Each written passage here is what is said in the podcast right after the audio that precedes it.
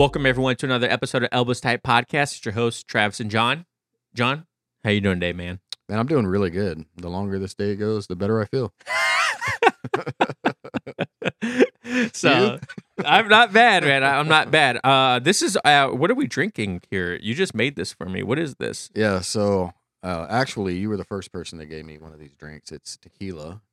Uh, when you gave it to me originally, it was tequila fresca. Yeah, a and fresco. It was delicious. Um, I don't have any of that stuff at home. So what you have there is tequila, sparkling water, and some cut up oranges I found. You found cut up oranges, or you found oranges to cut up? Yeah, either way, I had some oranges at home. Uh, It's not either way. Like if the oranges were already cut up, where were they at? That they're just cut. It's in my kid's backpack. I found them in the back of the refrigerator. Like, oh, okay, that's what Yeah, that they were floaty underneath some like moldy cilantro. you should be fine. it's pretty good though. What tequila did you use? Do you do you know, or just you just have one at home? Uh, some super expensive bottle somebody bought for my mom that she's never going to drink. So I just took it from her house. Really? Yeah. I mean, it, I'm not gonna lie. Uh, as a tequila drinker, this tequila is very smooth. Yeah, it tastes great. It does. It does. It's, it's some platinum bottle of um the same stuff we had at your wedding. Oh, Don Julio. Yeah, I yeah. love me some Don Julio. Yeah. That bottle at, when we drank it at my wedding, that stuff we were drinking it straight all day, and that stuff was It was good. it was smooth. Yeah. So, hey guys, but today's purpose of the episode, now that Jon and I are done rambling Mhm, randomly, mhm. today's episode, what we want to cover is things that we've learned through our jujitsu journey that can hopefully help you being white belt, blue belt, purple belt, or whatever. Just get someone just a different way to think about how you should approach your BJJ class. When Jon and I first started, we didn't really have something like this. Um, we didn't know where to go to look for this. So hopefully this helps out someone out there.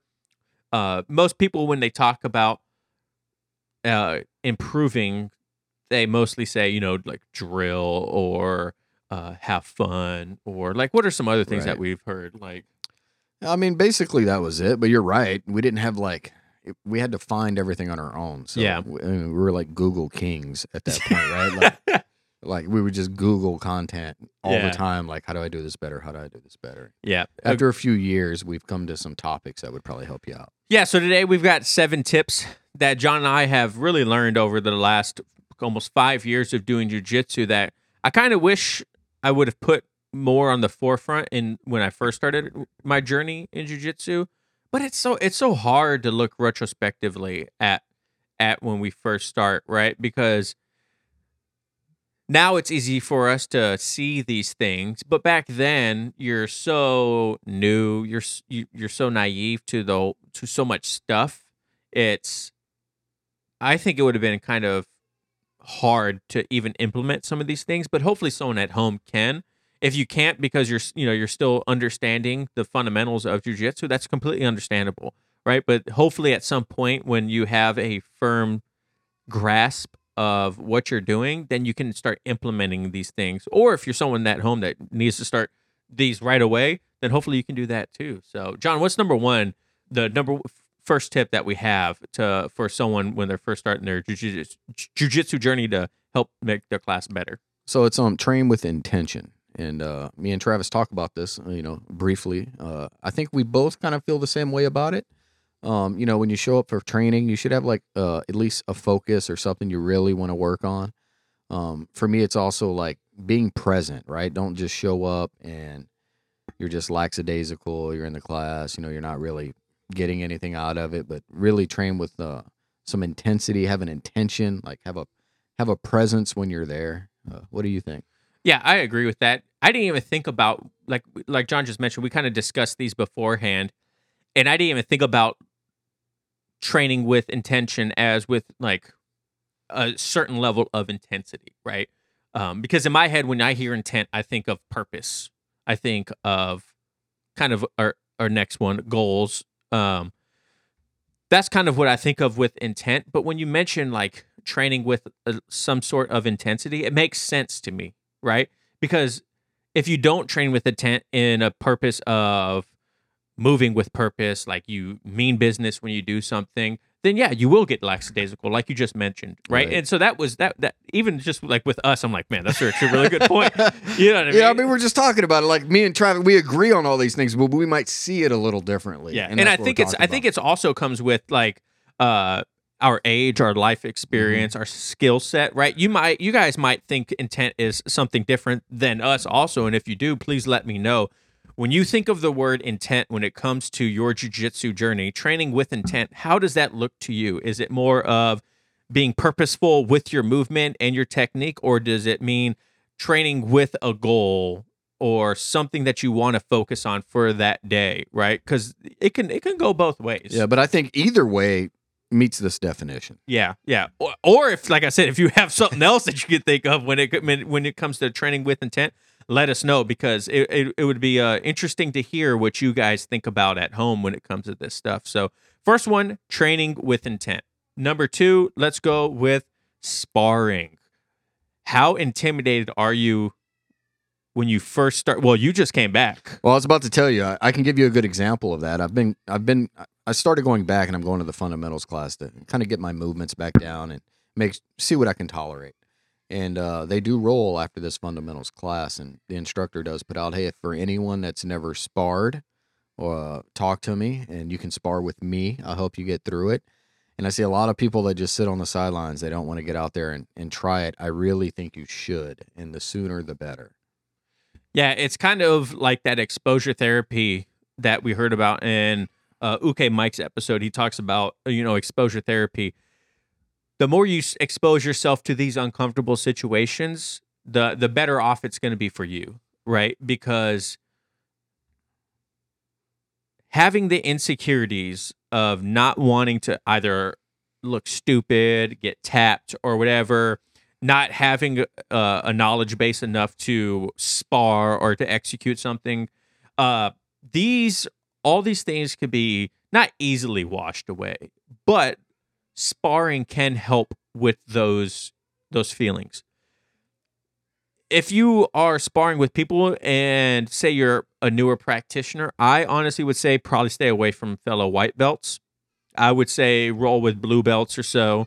And because the blue belts are going to understand better that you're newer or roll with more experienced white belts. Well, yeah, the blue belt's probably most relatable to Yeah. understand what you're going through because they're not that far removed. Right. a- absolutely. Right. They were just in the trench. A lot of times they are still in the trenches. I, it's so funny. I feel like people have these ideas off topic a little bit. Once you get your blue belts, it's like a blue belt is just a very seasoned white belt in It my just eyes. means I've, I've committed myself to this painful journey, is what it means. yeah. I'm no different than the, when I was a four stripe white belt. Yeah. So when it comes to sparring, I think you should do it if your academy allows it. I know there's some academies out there that do not allow fresh white belts to spar, but if your academy allows it, get comfortable with sparring because you're gonna learn the most about not only the technique and jujitsu, but a lot about yourself also. Because you don't know how you're gonna react to these situations until you're put in them. Prime example, we always talk about when Jon and I first started, I was in incredible shape.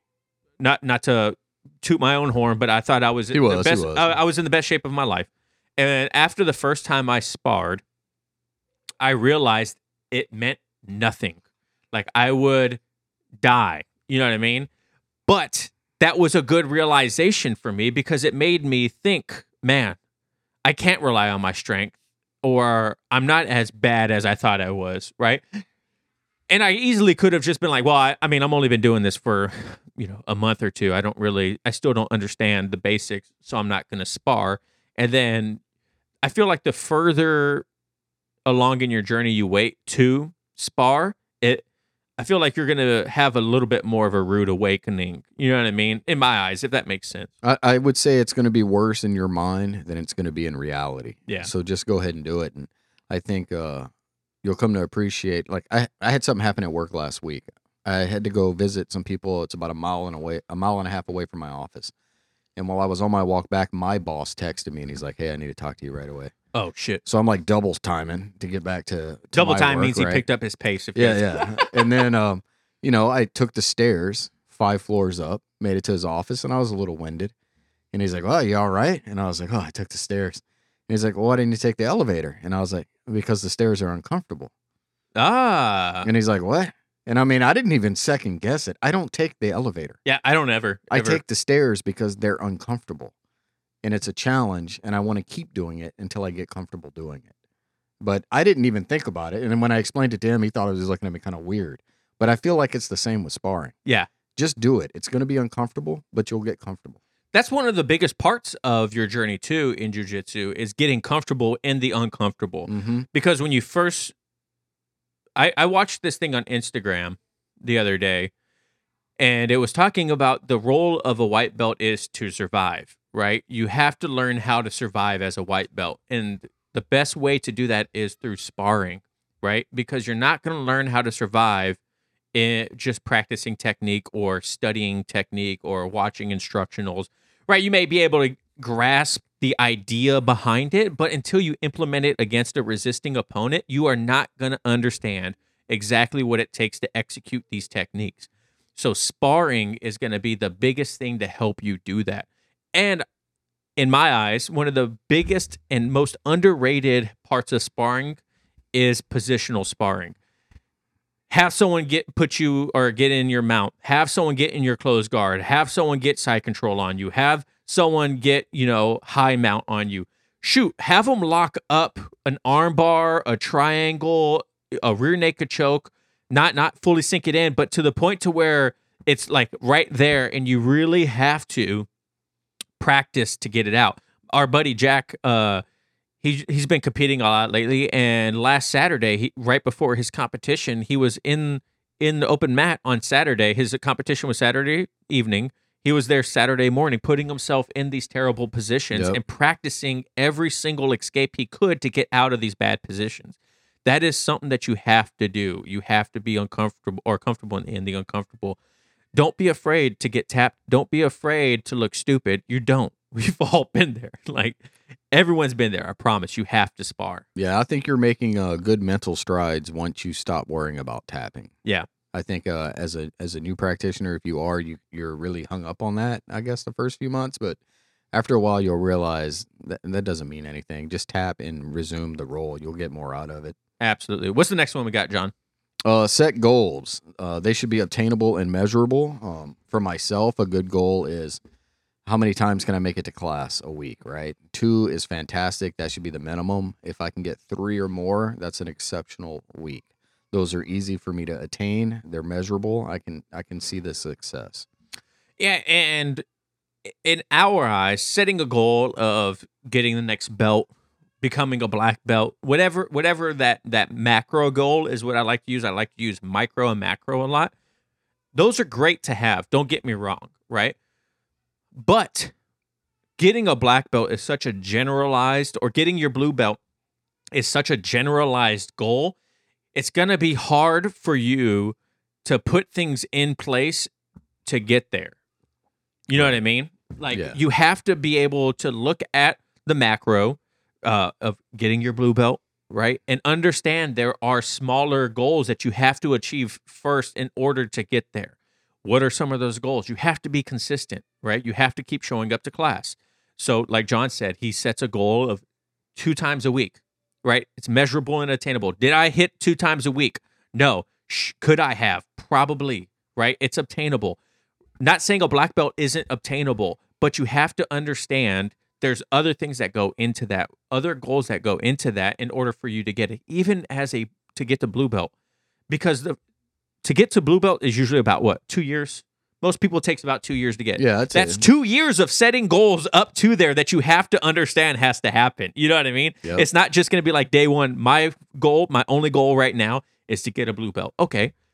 How are you going to get there? Maybe, How are you going to yeah, get there? maybe it's uh, I need to know this elbow escape without thinking about it. I need to know uh, this sweep without thinking about it. Like those kind of small goals. and it kind of goes there. back into you know the sparring training with intent right you have even setting goals for each class kind of goes into that uh uh training with intent right each goal you should have or each class you should have a goal you should have something that you want to do in that class and then the intention of executing that goal right so sometimes it's going to take a lot of internalizing and internal reflection on what your weaknesses are, what your strengths are. Sometimes you have to avoid your strengths in order to work on your weaknesses. Truth. You know what I mean? You, you- sometimes you have to you have to be like I'm not going to go to what my game is because I know I can execute my game. My goal in this class is to not use my north south kimura. I will not wrist lock anyone in this class today.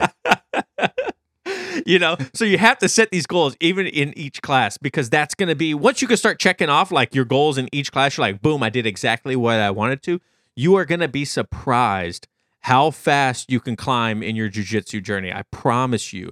But you have to understand that these goals need to be measurable and obtainable.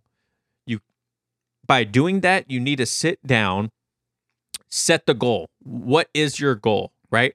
And then you have to kind of re-engineer or de-engineer it. What is gonna what is it gonna take to work up to that goal right? What are the steps that i need to execute first in order to get to that goal right your macro goal is this now you need to fall in line with your micro goals to understand what's going to take to get there I would say, uh, just to help with that, go ahead and tell some people what your goals are. oh billy talked about that Um, it'll it'll help you stay accountable. If you tell somebody you're going to do something, it, it really helps you stick to that. Yeah, agreed. Agreed. Have have a support system there that's going to do it. Like for us, it was Jon and I.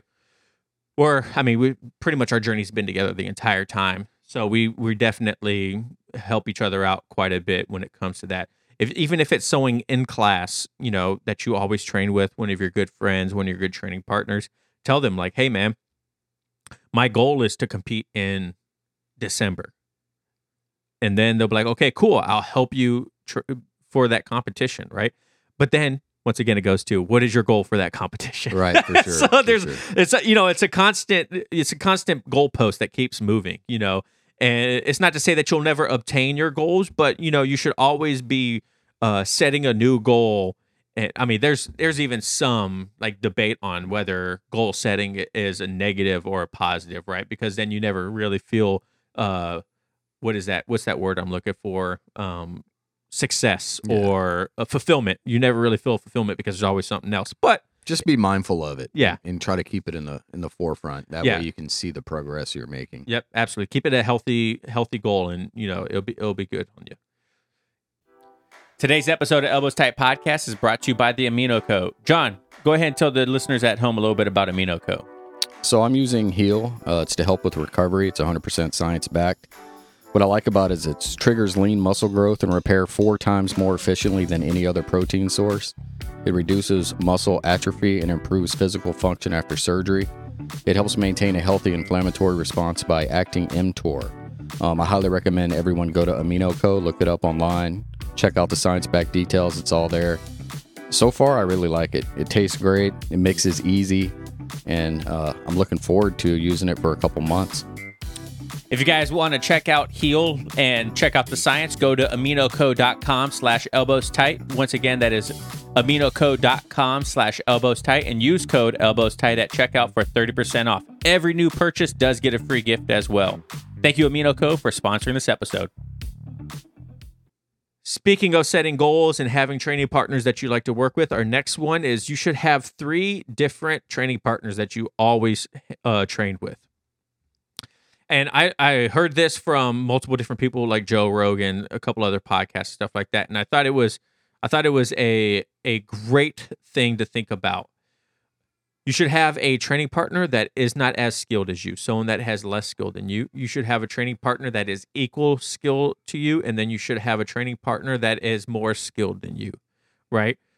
And the reason behind this is because if you have someone that is less skilled than you, then you can practice the techniques that you've learned on them with little little little ease like Little to no resistance. yeah little to no res- yeah not little ease that's such a way with little resistance right? You should be able to be like okay uh, i'm gonna go ahead and do a mounted arm bar. I want to practice my mounted arm bar. And then you should be able to execute it on this training partner that you are more skilled than because that's where you're going to be able to honestly make the biggest strides in your technique because you're going to be able to actually do the technique and they're resisting right so what about someone that is equal skilled than you? Why do you think that's important, Jon?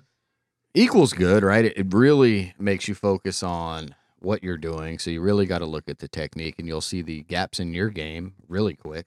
Um, I, you know, I roll with a lot of the blue belts in the class, and you know, at this point, they've rolled with me a lot. Yeah. They know every weakness I have, and I'm like, man, am I telegraphing this shit on my forehead? Like, they know how to pass me real quick. They know how to break the guard real quick. So, I mean, it'll make you shore up your shore up your game, and it'll make you think about becoming predictable. They know what you're gonna do, so you'll start trying things that you wouldn't normally do because you're trying to get around. them. Ah, that's a good that's a good way to think about it. As far as the lesser belts, uh, that's fun too. Like I tried that, like the Ezekiel when I was learning Ezekiel, Yeah. and I was like, "Holy crap, this is working on every one of these poor guys." and I was like, "All right, I got to stop. This is not fair." But I just wanted to mention that. I was like, "Oh my god."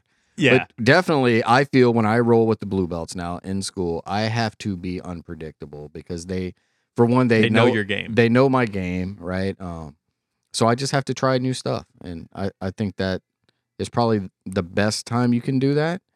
Um, as far as a a senior belt, um, good luck. Uh, You're not rolling with them to tap them. That's not the yeah, goal. you're absolutely not. yeah, Um, don't have that in your mind. The, the success yeah, on rolling with the upper belt is tapping them because you'll never obtain that uh, success, and you'll always feel like leaving the role, you know, like it was a loss. But Don't you can set goals with more experienced people. Mine Yeah. is normally um, seeing how long I can hold a position on them. Uh, I would love to not get tapped. So if I if I don't get tapped, not that I care about the tap, but it's just it shows me that I'm progressing if I can go a full round and at least not get tapped by them.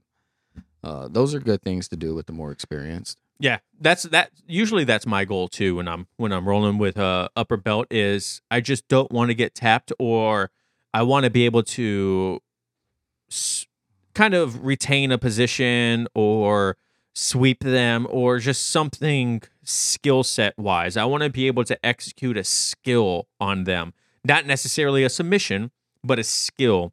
Whether it's a sweep, it's a reversal, it's a it's getting out of mount into half guard, you know, wrestling up on them to escape, you know, something like that. That's what my goal is with the upper belt. It's not it's not to submit. If I submit a higher belt, then that's great, right? But that's not that's not what I do when I roll with someone that is more experienced than me. My goal is to just give them the hardest time possible in skill to skill, not not spazziness or strength or uh just like holding out as lo- like for the I've I've uh when I first rolled with Sean our professor if you guys haven't heard the story before I rolled with him and he didn't submit me the the first roll and that's because I was like doing iron pillow and just like all these very defensive moves right and in my head I was like victory like easy done like and after rolling with him that one time He's like, "Hey, uh, good defense." He's like, I, "I couldn't, I couldn't submit you, but you didn't do anything."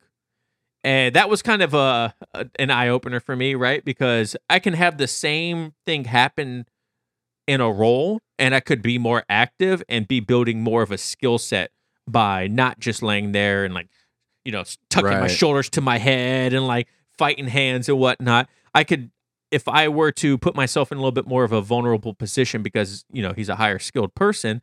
I could probably build on my skills better um, instead of just being super defensive. So ever since I ever since then, I've even with higher belts, um, I'm I I just try to use a skill instead of like being a turtle or super defensive in a point to where I'm just like locking my hands against my gi or something like that. You know, I, th- those are my goals when it comes to like a higher belt. I, I think one good tip for the higher belt. Um, I don't know if everyone's had this problem, but uh, some higher belts will just lay there and let you attack them. yeah, Um, generally now I ask when I'm going to roll with a higher belt, especially a black belt. I'm like, hey, can you just roll like you would normally roll?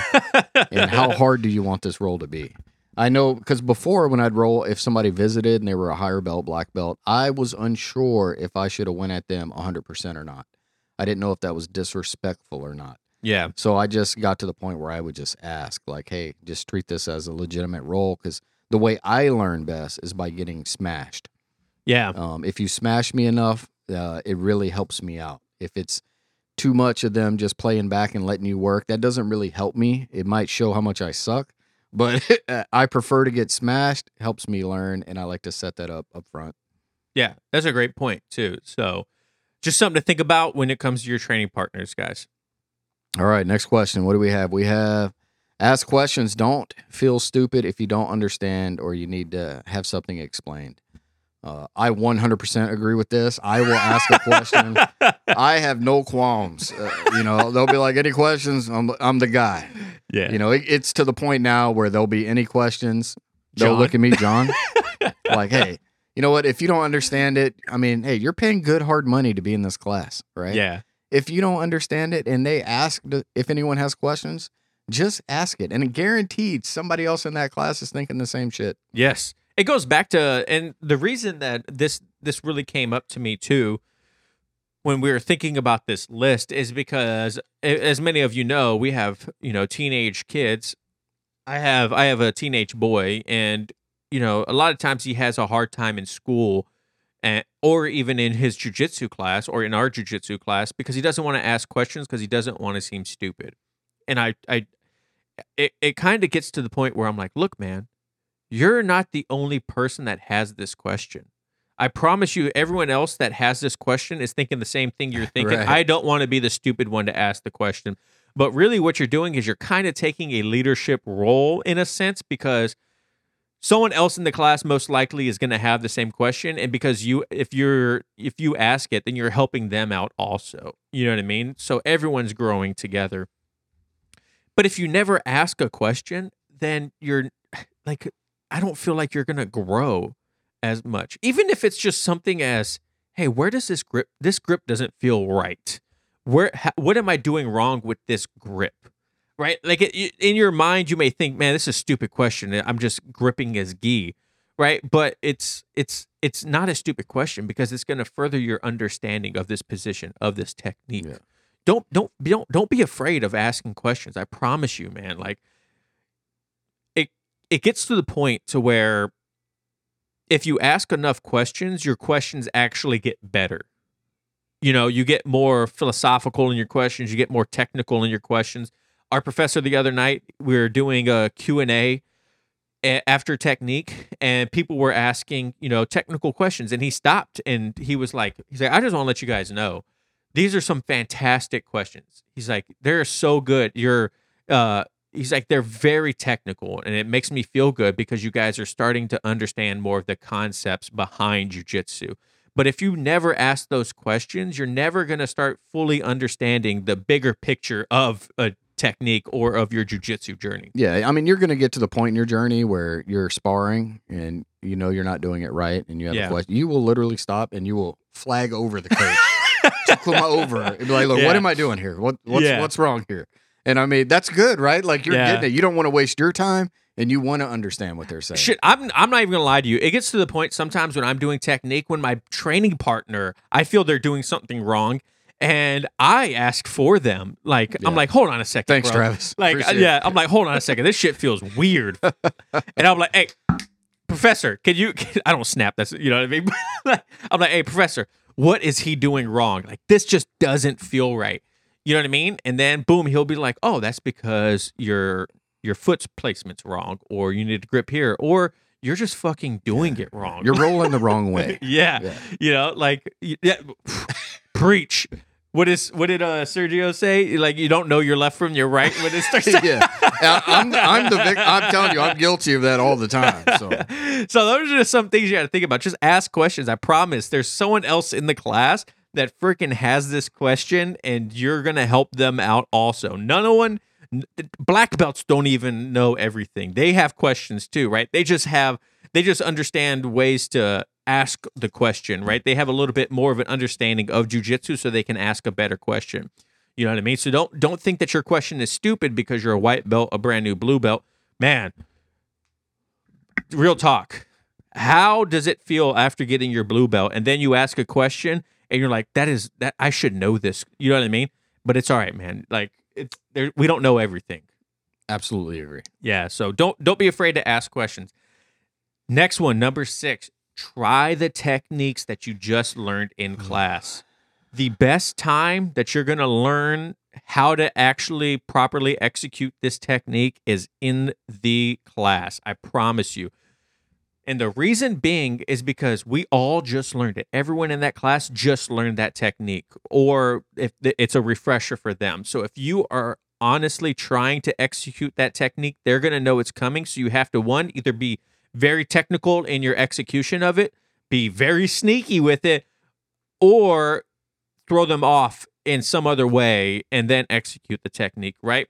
But everyone's going to know what that technique is and executing it in that class, man, is going to be the best. Quick story. We did omoplatas from closed guard a couple weeks ago, and I was rolling with a lesser skilled person in in after class, and I I executed the omoplata from closed guard, right? Like you sweep up the the lat, hit their hit under their armpit, they fall down, boom, into omoplata. And when it happened, he started laughing. He's like, I can't believe that shit just, we just learned that. Like, you know what I mean? And so, but it felt good because I was like, okay, cool. I did just execute it. And now it's, it kind of gets burned into your brain that, all right, cool. I forgot who it was. Um, he's a scientist that uh, has his own podcast. What is his name? I'll have to go I'll back. to put it in the show notes. Yeah. Uh, but he talks about how the the best time that you learn is learning a skill and then putting yourself in adversity right afterwards because then your body's gonna uh, burn it into your brain, right? So I instantly thought of jiu-jitsu when he said this, right? Because we learn a technique and then we go into combat directly after class, right? So if you take that technique, you put yourself in an adversity, execute that technique, I can almost guarantee you will never forget that technique. Prime example for me personally, when we were doing half guard wrestling up into like a single leg uh, technique or uh, defending a single leg, I in class try to execute that every roll, and I did maybe two out of three. I did it at least once, and now that stuff is like second nature to me, bro. I'm like mm. shooting up unless it's with Cody, who's 6'5", 220 pounds, athleticism through the through the ceiling. You know what I mean? I can't I can't execute on it, but like someone of the equal skill set, like yeah, I can I can execute it now pretty relatively good. So just make sure you guys do that. I, yeah, I find that very difficult to do right after they teach it because everyone knows what's coming. Yeah, I could definitely work on that myself. I was normally always a uh, a class behind, so whatever we learned the day before, I'd always try at the next class because I knew everyone wasn't expecting it. But I, I can definitely see the value in what you're saying. But you're right; it is harder because you just went over it, so everyone is expecting it. And we've heard it a couple of times in class too. That like like uh whether it's Sean or previous instructors, um they say, "Hey, make sure you guys and this goes back to sparring, positional sparring, right? If you learn a position in in class or a technique from a certain position in class, and you should probably positional spar. Like yeah, like it, it kind of all these goals are kind of if you haven't noticed, they they kind of go hand in hand, right? Be, the, because they should your jiu-jitsu journey should have some fluidity to it. You should be able to set goals, train with attention, have your training partners that you set the goals with, that you have intention with, that you are practicing the technique with. Like these are all like they all have a commonality. You know what I mean? Like they can be interchangeable with with every class. So yeah, I would just say this is really good for especially the newer practitioners. It'll give them something to focus on or even people kind of like you who take a break mm-hmm. or uh they might be going through their you might be going through your blue belt blues and listen guys we've we've any blue belt that has been doing it or has been a blue belt longer than five minutes has gone through blue belt blues right and this is honestly just a way to help you hopefully help you reevaluate or respark something or whatever it is inside you to make you excited to go train again. And that's really what we just want with this is we just want you guys to continue training and hopefully these seven things we'll get into number 7 in a second. Hopefully these seven things do that for you. Honestly, like Jon and I like everything that we do for this podcast is to hopefully help someone even if it's one person it, that's that's honestly why we do this. I mean, it's why we started it, right? Agreed. Like, we, we, were like struggling, and we're like, Jesus, where can we find information? And you know, it was all for the most of the information we could find were for people that really understood the game already. Yeah, you know? it wasn't for someone that was newer and they've been there less than six months, and they're like, "Why the hell am I tapping the pressure? What's going on here?" You know, like you know that this is why we did this. Absolutely. So it's kind of like I like I we mentioned uh, in the previous episode. It's it's nice to get back to the roots of why we started this podcast, and and hopefully this honestly helps you guys. Like I, I truly do. Um, and if you guys disagree with one of these goals, then or one of these uh, tips, then let us know. If you want to add something to it, please let us know because this this is just an open discussion. The more we we interact with the audience, the more we interact with the community, the better we can make this podcast for everyone. Honestly, right? I think uh, number seven coming up is the most important. What what's number seven, Jon? So it's focus, breathe, and don't panic. And uh, I think, I mean, like the first, if this is your beginning of the journey, like this is key for those first at least couple months. Yeah. I remember I would tap just to pressure. And- Real quick before you go on, I don't I, I I forgot to put this um in kind of like the notes for it. Uh I kind of uh recently there's there was another gentleman that started a podcast like I think it's called Jiu-Jitsu. If you guys haven't checked him out, check him out. Um and I kind of borrowed this from him in a sense is his is frame breathe survive. I think it is is like what he he calls for the three white belt or the three tips for a white belt. Let me look it up real quick. You Jitsu. Jiu-Jitsu Pod is the name of it. And uh what is what is it? Hold on a second, guys. I'm sorry.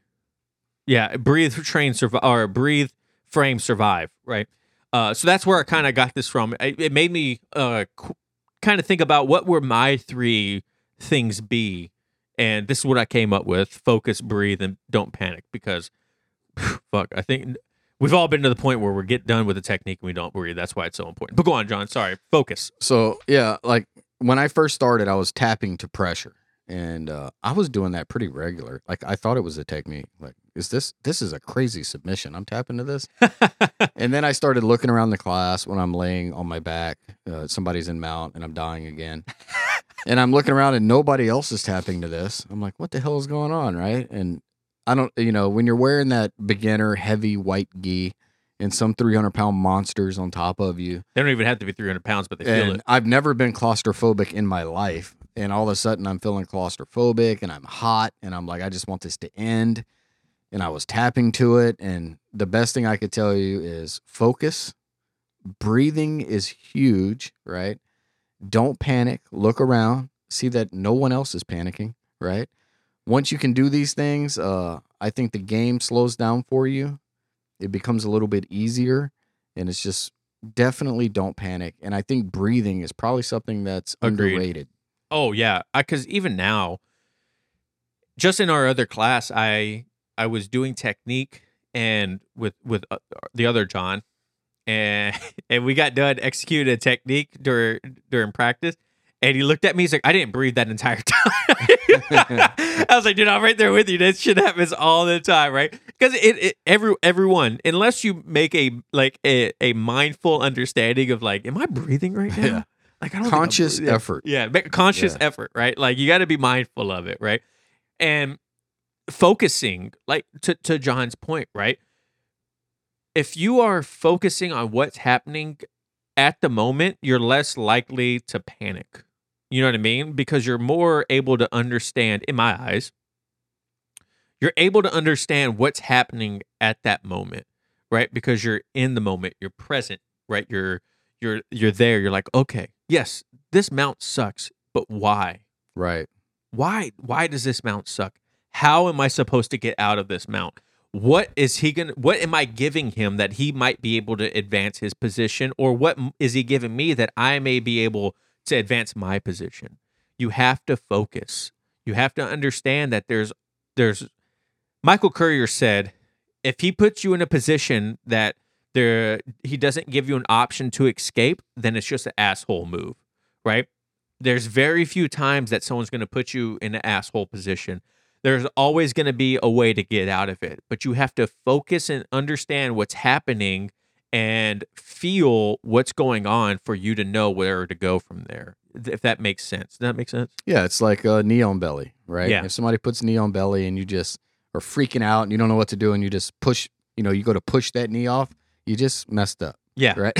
like, so you need to focus. Like, don't panic and just start squirming around and throw it off. Think about what you're doing, and once you do that, it, the game will become a little bit easier. Yeah, and to the to the point of don't panic, I feel like that is where the spazziness comes from when we talk about spazzy white belts is because uh they either move with too much intensity, right? Or they panic, man.